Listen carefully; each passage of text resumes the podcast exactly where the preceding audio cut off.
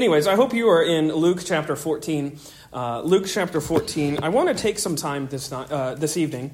Uh, I want to, because I've been thinking about this concept here that's presented in this very familiar passage of Jesus, and as he is declaring to his disciples here the cost of following him, the cost of discipleship, as it is often termed. We have that here presented to us in this passage. It comes from those first couple verses, and it says, Whoever does not bear his cross and come after me cannot be my disciple. For which of you, in intending to build a tower, does not sit down first and count the cost, whether he has enough to finish it? Here we have this wonderful passage where Jesus uh, uses two different analogies to uh, sort of uh, bring and impress upon his apostles' minds the, the hardships that will face them if they declare that they want to follow him. Following Jesus is not perhaps the quote is the quote easiest road. It is a costly road. It is a costly life, a costly decision. And Jesus is here is impressing that upon his apostles' minds. And I bring, I, I, was thinking about this passage and about the story I'd like to share with you tonight, especially as I was studying for this morning's message about surrender. We went through 1 Samuel chapter 3 this morning, the call of Samuel to surrender to the Lord's will, and just what that means. Thinking about surrendering to God with your life. Who does not do that first without counting the cost? Now, I was thinking about that, especially in the life of the man that I want to share with you tonight. You may have heard the story before, but I want to relay it in detail just because I love it so much. It's a story that's very dear to me that I think relates very, very intimately with this passage. In November of 1887, uh, a man by the name of William Whiting Borden was born. He is perhaps unlikely, uh, uh un- unfamiliar to you uh, unless you have read some uh, missionary biographies of late. he was, though, and I think that's probably how he would want it. He probably would want to be unknown to you. Uh, that's pretty much how, his, uh, how he lived his life. But in his day, William Borden was a very well known man, a well known individual. He's the son of a very well to do, very wealthy family in Chicago. They, his mom and dad, William and Mary Borden, owned a lucrative silver mine in Colorado. So they were in this, the quote unquote upper class of Chicago life. And yet, despite, uh, despite all that, despite his prominence, despite his social position, uh, because of who his parents were, and despite living a life where, you know, perhaps everything was given to him on a silver spoon, as they might say, Borden never wanted his wealth to be the measure of his influence. He wanted to live for something greater. And we will see that he ended up doing that. A few uh, years uh, when William was just a young, uh, young boy, his, his mom, uh, Mary, became a Christian at the Chicago Avenue Church in, uh, in Chicago under the uh, pastoring of D.L. Moody.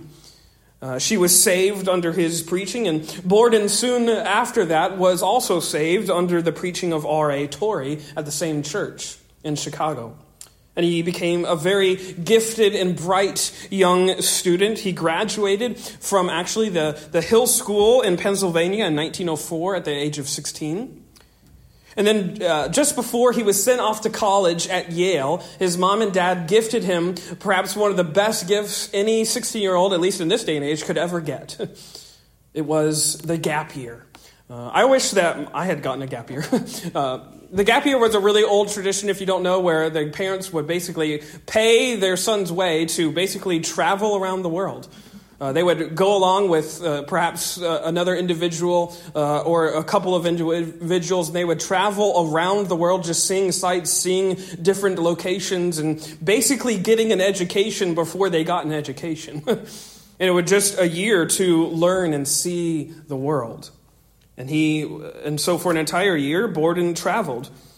And in, as it happened, this is not by chance, but uh, by chance, William Borden was actually traveling the world with a missionary by the name of Walter Erdman. and as he traveled the world, he was taking in all the sights of places like China and Japan and India and Syria and, and Egypt and, and, the, and Turkey. Borden's mind was being radically changed. And it wasn't just his mind, though, it was his heart, too. Borden's heart was just so struck with all of the people he was seeing, with all of the lives that he saw, and the places that he experienced as he was on this gap year educational tour of the world. And soon his life goal quickly changed. He wanted to become a missionary. He wanted to give his life over to these people to tell them about Jesus.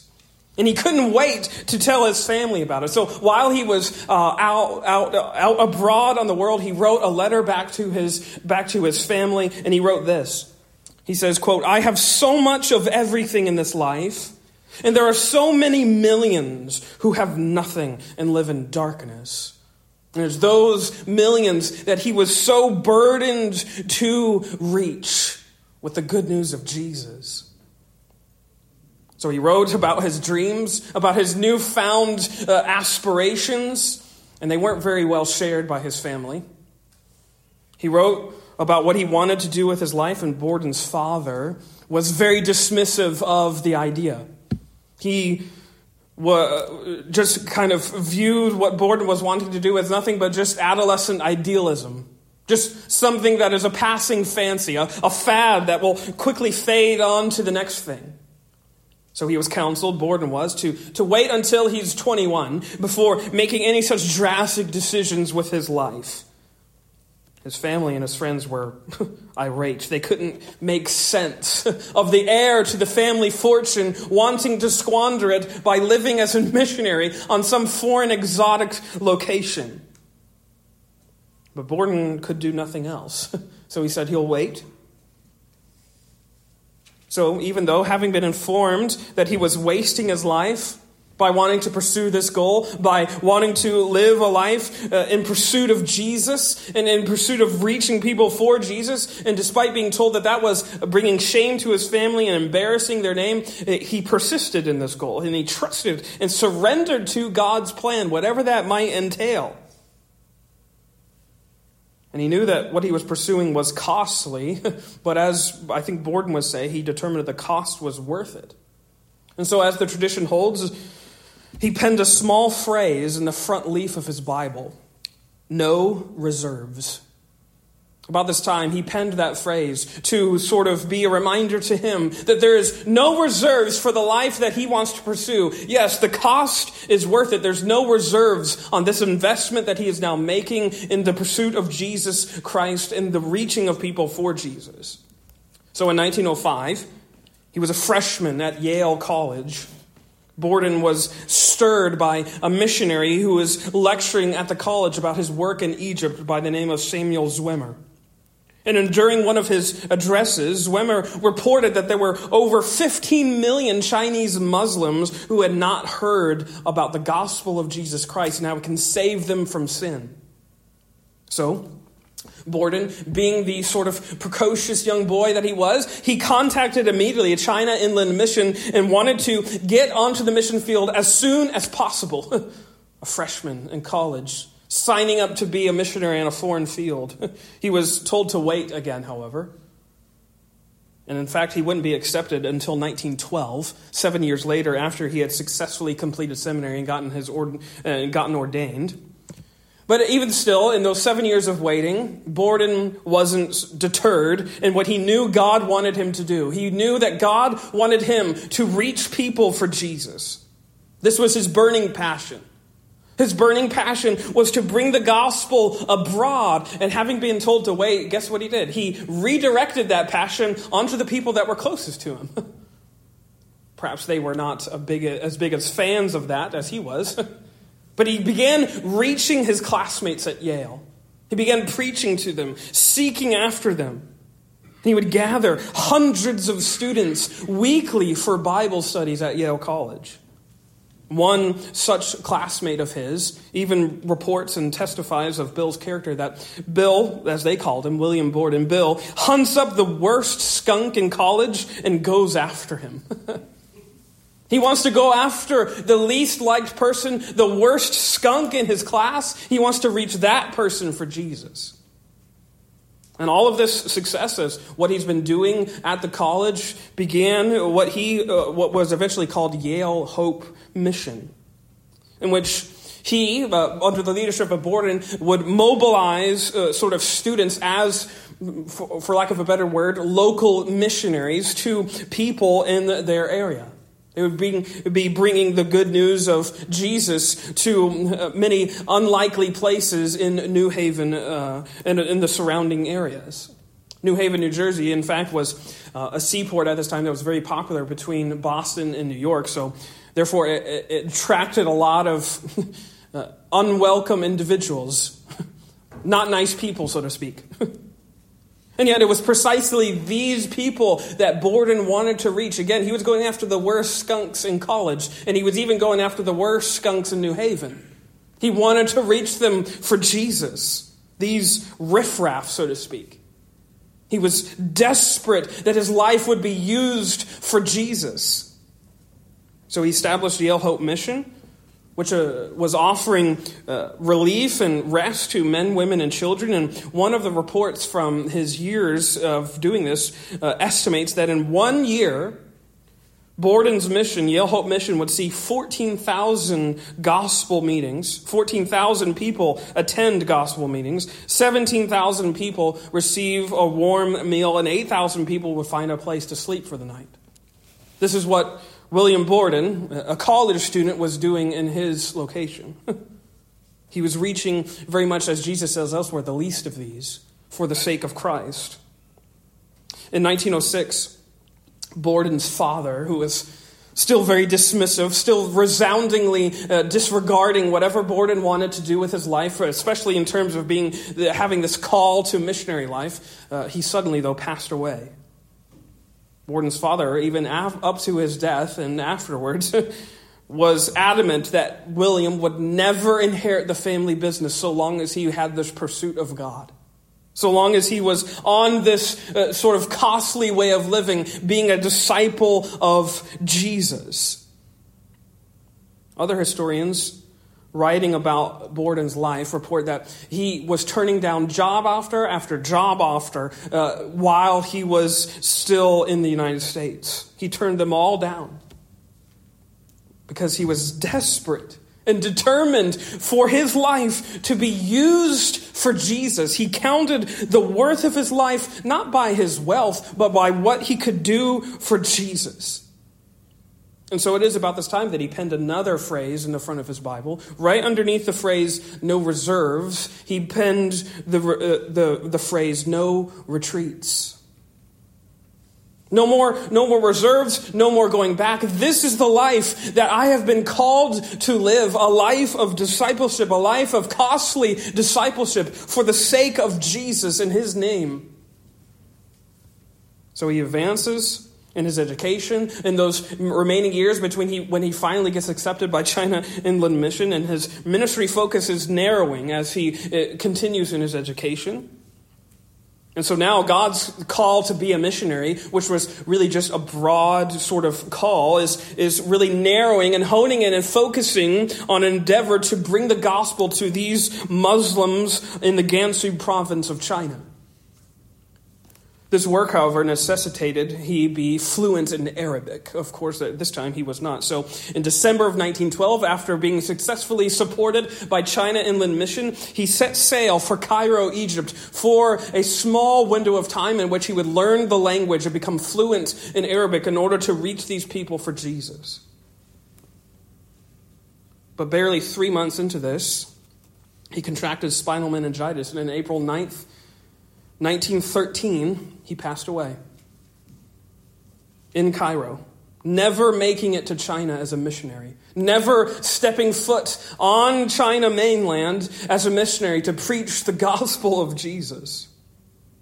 Before he died, it is reported that he wrote a third phrase in the front of his Bible. Under no reserves and under no retreats, he wrote no regrets. That this life that he had uh, perhaps chosen, that he was called to live by God, was one in which he would not turn back on. He had no regrets for the way that he had lived, for the cost that he had determined was worth it. I'm always moved when I hear this story Because it's really tempting to look at William Borden's life and deem it a failure. Borden failed. From a casual onlooker's perspective, that's very likely true. He never made it to where he wanted to go. He never lived up to his goals. He never fulfilled his dreams. He never uh, lived up to all those things that he wanted to do with his life. They were never realized. All of that potential, all of that power and prestige and prominence that he was born into was seemingly wasted. Yet, he seemingly squandered all that on this call to evangelize the world, but he died before he even made it there. He turned down a guaranteed life of luxury and prominence uh, to tender the love of God to the worst skunks around him, to lowlifes, to the least of these, and where, wherever he was placed. This was his life. And then we have to ask that question is it worth it? Was Borden's life a waste? Was the life that he lived, did he waste it? Couldn't he have done something else for Jesus? Upon his death, Borden actually left $1 million to China Inland Mission. But I think far outnumbering any sort of dollar amount he, he gave to support the mission work of China Inland Mission and, and several others were the souls that he had affected for Jesus Christ. Because he, not, he didn't just give of his wealth, he gave his very life for them.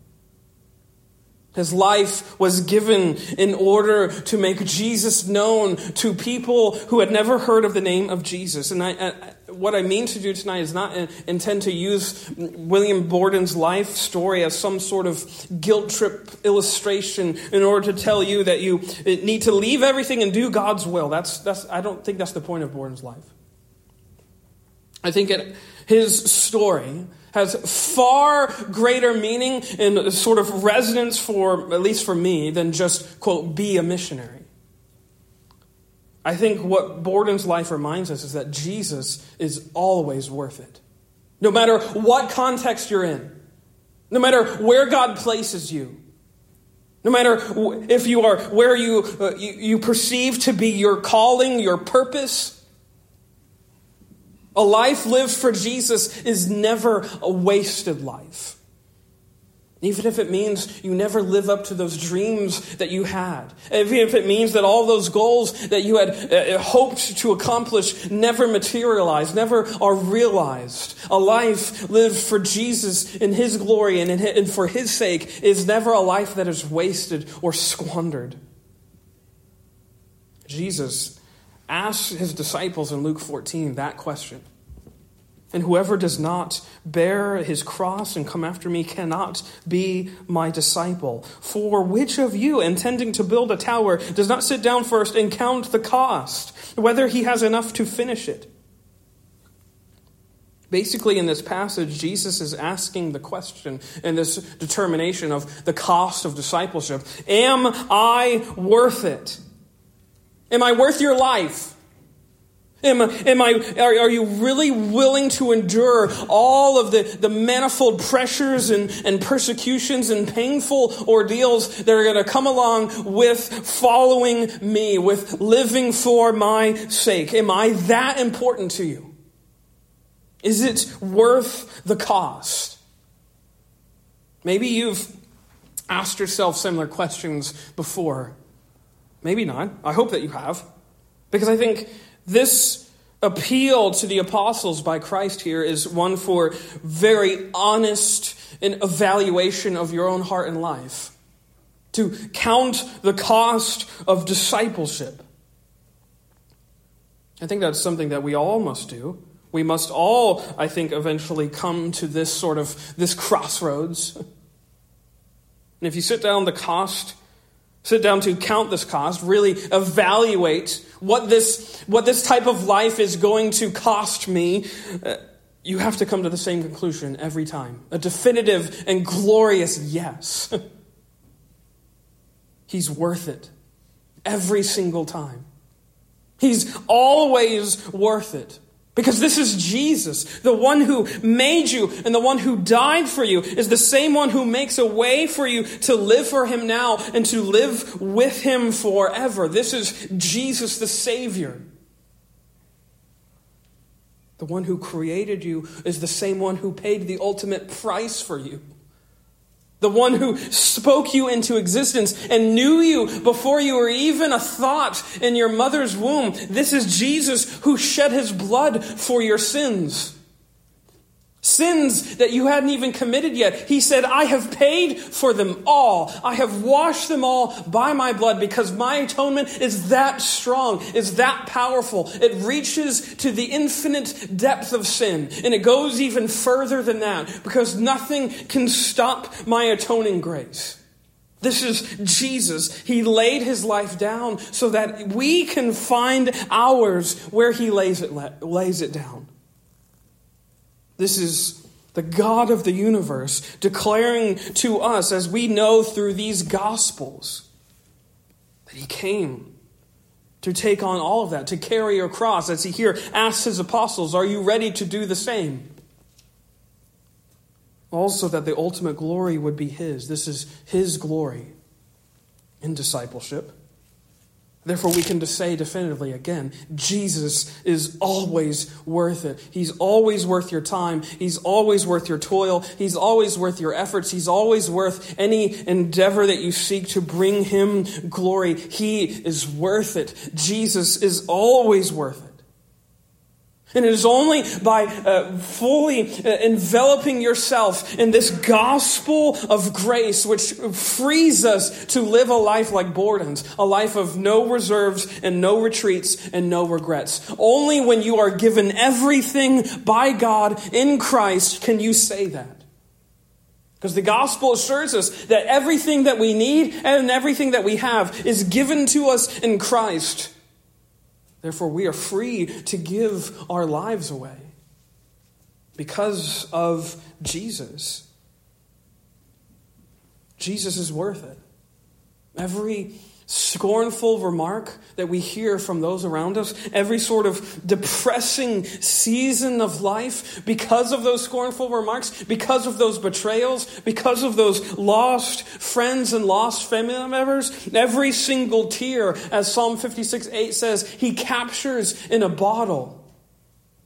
Every missed promotion at our job, every lost loved one, every single time we are given a cutting remark, every single heartache that we endure, all of those things, Jesus is worth it all. He's worth all of that. I can't imagine the, the cutting remarks that Borden received from his own family, as it seemed as though he was turning his back on them. But I think he knew that Jesus was worth it. No matter how dark his days were, no matter how grim his present circumstances might feel, Jesus was worth it all. This is the refrain that's going to resound forever and ever in heaven. Uh, you don't have to go there, but I just want to read this verse. It comes from John the Apostle's vision of glory of heaven. Revelation 4, verse 11. Listen to what the, the angels are singing. Revelation 4:11 says, "You are worthy, O Lord, to receive glory and honor and power, for you created all things, and by your will they exist and were created." You are worthy because of who you are. And even in the next chapter, Revelation 5, verse 9, listen to what they're singing.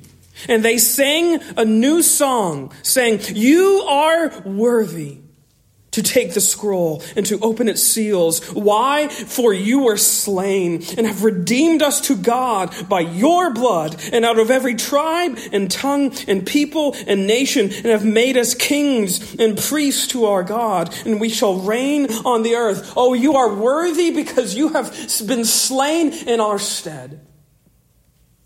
You are worthy. This is the melody that's going to be on repeat, reverberating in the halls of heaven, shaking the walls. You are worthy. Worthy is the Lamb who was slain. This is Jesus, the one who gave everything for your sake, for your salvation. You see, rather than spending your life kind of piddling around with, with popularity or pleasure or power or any of those sorts of things that the world offers, Jesus invites us to let go of our lives and to give him our deaths. That's what Jesus is, is inviting us to. Instead of trying to hold tightly to the things that we hope give us life and give us peace and give us uh, rest and give us security, Jesus says, Give me your death. I think that's why he talks so often about those who have to come after him must die to themselves. Because so often we'd rather live to ourselves. And he says, Give me your death. Because I am the resurrection and the life. You see, the only way to ensure that you don't waste your life is to spend it in pursuit of this God. The only way to find your life is to lay it down at the feet of this one who gave up his life for you. And only the gospel of Jesus Christ can free you to do that. So, whatever today or tomorrow might hold, the cost of following Jesus is always worth it. It's always worth it. Even if you are the only one making that determination, even if you are surrounded by many individuals who have determined that, that that whole church thing isn't worth it, it's not worth their time, it's not worth their efforts, any of that, make your stand. Determine that it is worth it because Jesus is always worth it. By all accounts, Borden failed. According to man's standard, that is. He never made it to China and even preached one sermon on that soil. he failed. You know who also was seemingly a failure? Jesus, too. Think about it. He seemingly failed in what he was supposed to do. He was supposed to be the Messiah who was supposed to come and overthrow Rome and bring back Israel back to dominance.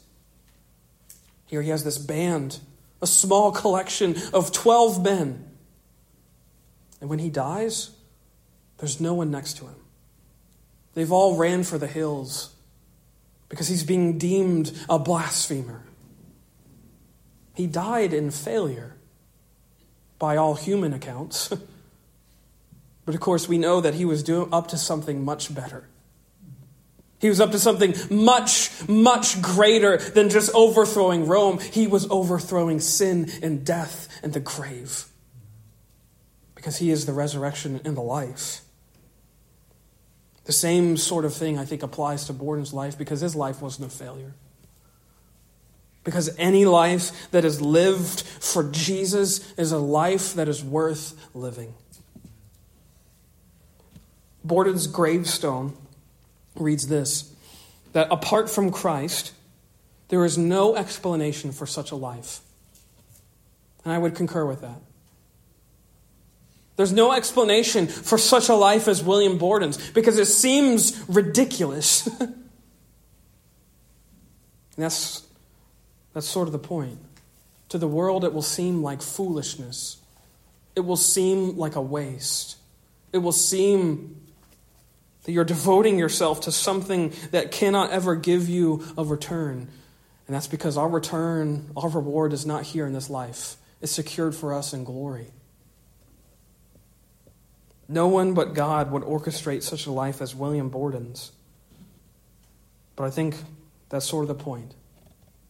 It was orchestrated by God. He epitomizes, I think, these words in Luke 14 to count the cost of following me. And Borden discer- determined, he went through all the algorithms, he went through all the formulas. Jesus's, Jesus makes it worth it. He is worthy every single time.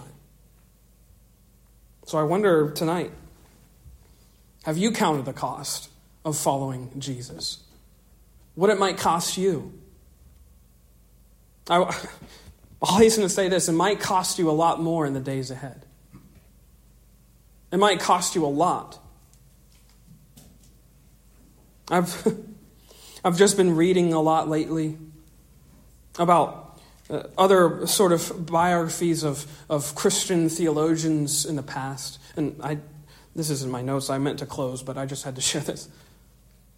Thinking about what it cost men like Dietrich Bonhoeffer and others, and what they eventually did. And there's countless others. He's just the first that comes to mind because I was just reading about him this afternoon.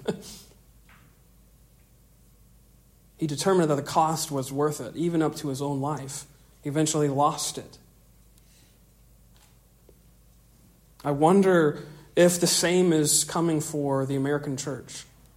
I'm not a, I'm not a prophet, so I don't know. I just knew I do know this that living for Jesus does cost. It costs you something, and eventually it might cost you everything. Are you going to be able to say he is worth it? That he is worthy of that? I pray. I pray that you can have that same sort of testimony. A testimony of no reserves and no retreats and no regrets. Why? Because he is worthy. Let us pray.